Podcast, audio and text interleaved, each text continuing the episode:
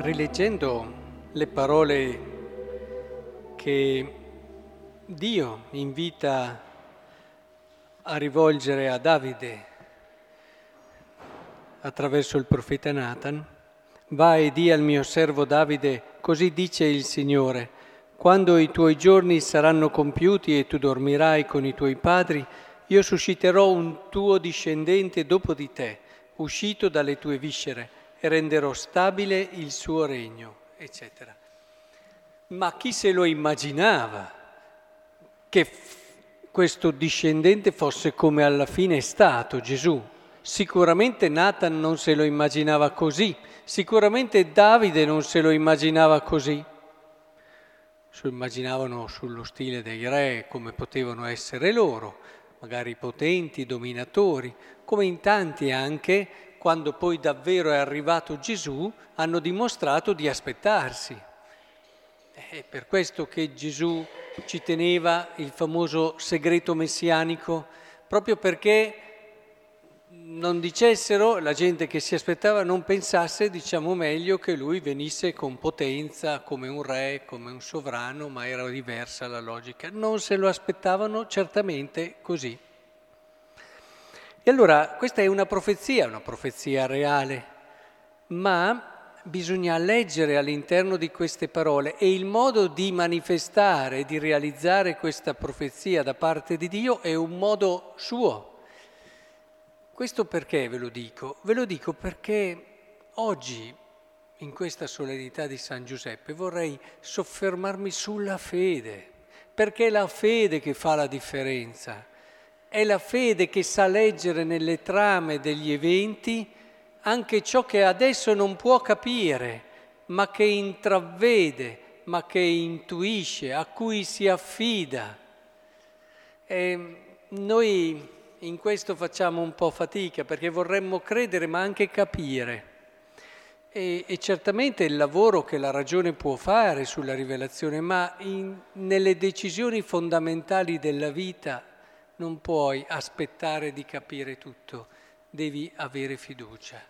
E allora anche la seconda lettura si sofferma sulla fede, non è la legge ma la fede, la promessa di diventare erede del mondo, eccetera, eredi dunque si diventa in virtù della fede.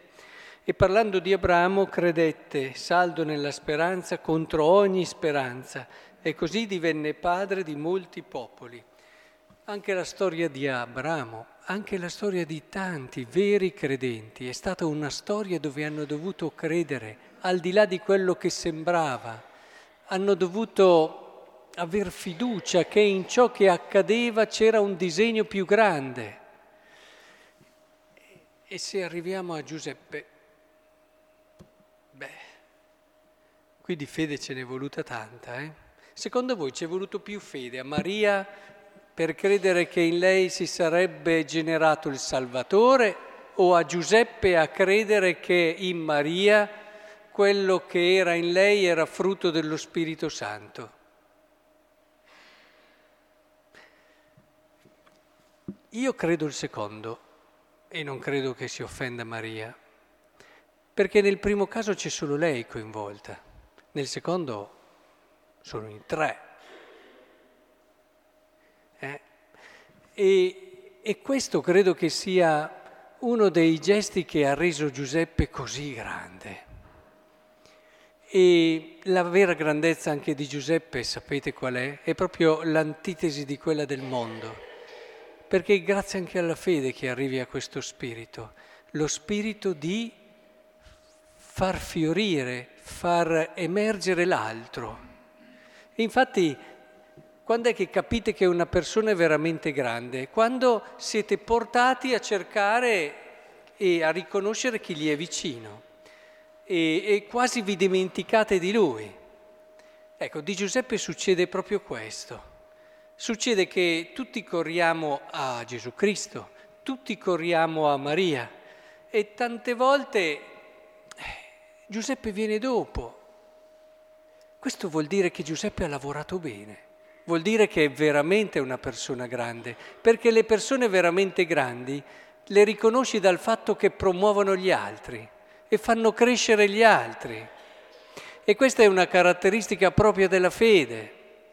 E questo è ciò che si vedrà nel paradiso e che eh, ci sorprenderà a volte e ci accorgeremo che i veri grandi del paradiso non sono quelli che immaginavamo e pensavamo noi.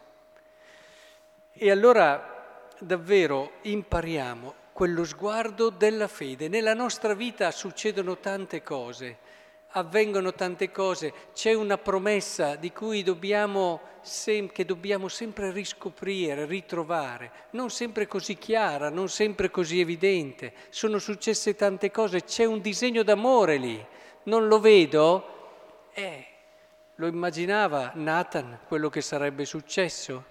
È successo in un modo così diverso? Non lo vedo? Abbi fede.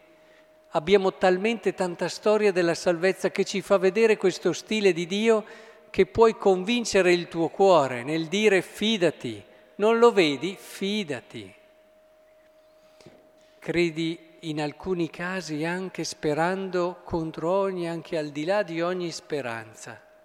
E allora sì, come abbiamo cantato nel Salmo, la nostra vita certamente sarà un inno di gioia e canteremo in eterno l'amore del Signore di generazione in generazione.